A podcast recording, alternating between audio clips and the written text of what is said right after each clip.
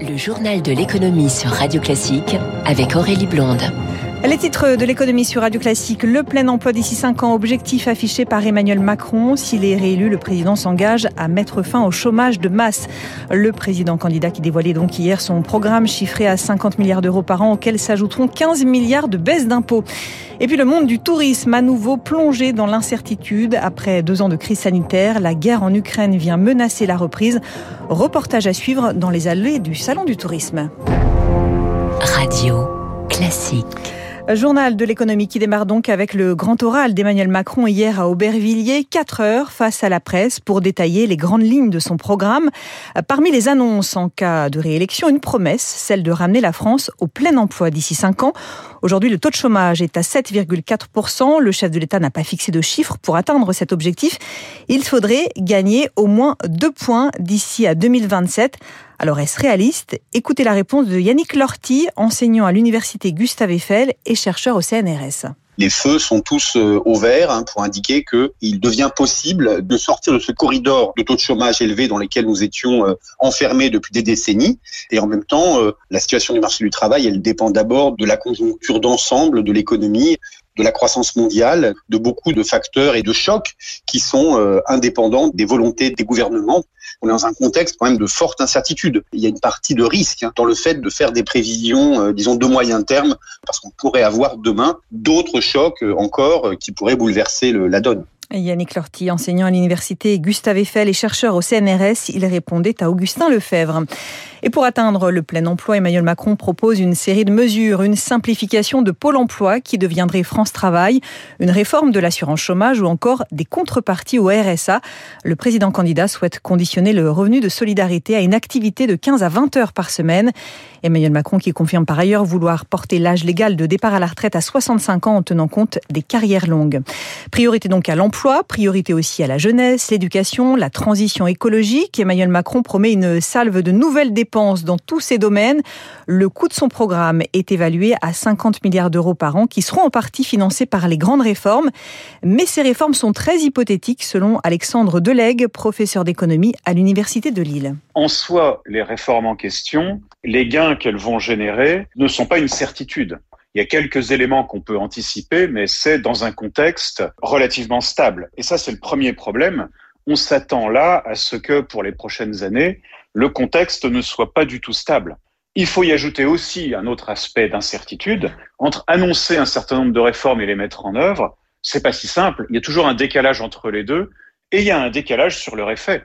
Passer à 65 ans pour 2030, ça retarde d'autant les économies. Alexandre Delegue, professeur d'économie à l'Université de Lille. Et à ces 50 milliards d'euros s'ajouteront 15 milliards d'euros de baisse d'impôts, moitié aux entreprises, moitié aux ménages. Le chef de l'État s'engage à réduire les droits de succession et à alléger les impôts de production. Il confirme par ailleurs la suppression de la redevance audiovisuelle. Emmanuel Macron a aussi réitéré certaines promesses faites durant le quinquennat, comme l'augmentation du budget de la défense, 50 milliards d'euros investis d'ici à 2025, et en particulier dans la cybersécurité.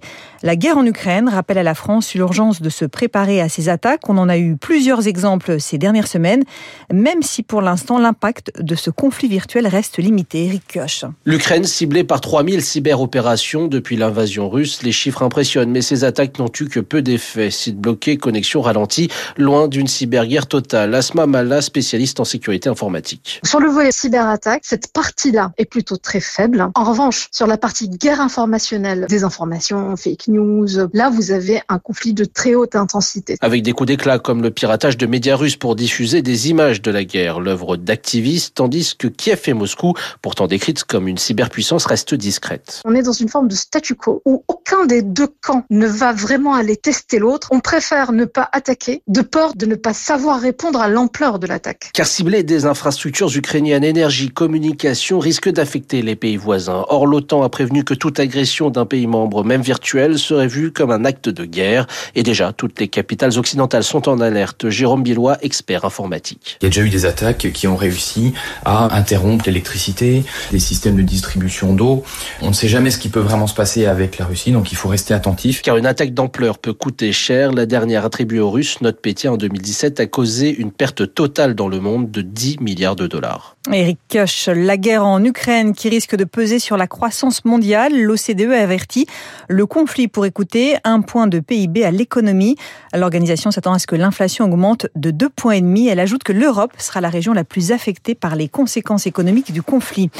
Et alors que le risque de défaut de paiement plane sur la Russie, JP Morgan dit avoir été payé. La banque américaine a reçu le versement des intérêts dus sur les obligations russes. Nouvelle rassurante pour les investisseurs à Tokyo. Le Nikkei progresse en ce moment de 0,5%. Hier à Wall Street, le Dow Jones a fini sur une hausse de 1,2%, plus 1,3% pour le Nasdaq. À Paris, le CAC 40 repasse au-dessus des 6600 points. Légère hausse de 0,4% à 6612 points exactement. Les cours du pétrole ont rebondi après la calmie de ces derniers jours. Le baril de Brent évolue ce matin autour de 109 dollars. À New York, le WTI vaut 105 dollars. Les prix du gaz, eux aussi, toujours très élevés sur fond de menaces d'approvisionnement de la Russie. Conséquence, depuis le début du conflit, les centrales à charbon se remettent à fonctionner partout en Europe. Pour l'économiste François Lévesque, le charbon reste l'option la plus stratégique. L'idée, si vous voulez, de faire en sorte que lorsqu'il y a des installations de centrales thermiques à charbon, de les maintenir prêtes pour éventuellement même une interruption qui serait décidée par la Russie euh, de ses exportations de gaz, malgré hein, les effets négatifs sur le climat, ça me paraît une, une attitude raisonnable. Le charbon, c'est plus facile euh, de changer euh, de source, de changer de fournisseur que le gaz. Le problème va pas se poser maintenant. En revanche, il faut se préparer à affronter le problème pour l'hiver 2022-2023. François Lévesque, économiste à Paris Mintech. La reprise aujourd'hui des négociations commerciales entre la grande distribution et l'agroalimentaire. Il s'agit de rediscuter des prix pour faire face à la flambée des matières premières. Dominique Chargé, le président de la coopération agricole, pour lui, cette réouverture des discussions est une nécessité absolue. Écoutez. La nutrition animale, c'est l'alimentation que nous donnons à nos animaux, va augmenter mécaniquement de par la hausse du coût des céréales d'environ 100 euros par tonne, ce qui va avoir comme incidence l'augmentation en coût de production d'environ 20 centimes sur un kilo de volaille, par exemple. Et puis, euh, vous avez vu que le prix du gaz a été multiplié par 5, parfois par 10. Ben, je dis aux Français qu'il y a nécessité que tout le monde prenne sa part, toute la chaîne prendra sa part et qu'il va y avoir, oui, une hausse de l'alimentation liée à l'augmentation de ses coûts de production. Dominique Chargé, président président de la coopération agricole. Radio Classique 6h46, la guerre en Ukraine et ses conséquences sur de nombreux secteurs. Après deux ans de Covid, le conflit replonge les voyagistes dans l'incertitude. Selon le syndicat professionnel des agences de voyage, pour les vacances de printemps, les réservations sont en baisse de 25% par rapport à 2019. Reportage dans les allées du Salon du tourisme Porte de Versailles à Paris avec Émilie Vallès. Il y a de l'attentisme dans les réservations et les destinations d'Europe de l'Est, y compris la Croatie, sont déjà impactées, explique Franck Autret, directeur adjoint du réseau Salin Holidays. Il y a une réticence quand même à se rendre sur ces destinations-là. Sur la Pologne, la Roumanie, on avait quelques circuits programmés qui risquent d'être compromis. Il y a des changements de destination avec un report sur la France, beaucoup, et sur le bassin méditerranéen, l'Europe du Sud. Et les professionnels s'inquiètent d'une hausse des prix des billets d'avion qui devrait suivre l'envolée du pétrole. Katia De Witt, responsable d'agence pour Verdier Voyage. Il y a certains déjà voyages qui prennent 300 euros par personne, donc on le ressent, c'est pas rien. Là, j'ai eu le cas, c'était pour Dubaï avec la Lufthansa. Ça va certainement de nouveau freiner les gens, puisqu'en plus, il n'y a pas que les voyages là, tout augmente. Et on est déçus parce que ça repartait bien. Autre conséquence pour le tourisme hexagonal cette fois, la Côte d'Azur va souffrir de l'absence des voyageurs russes, très friands du littoral.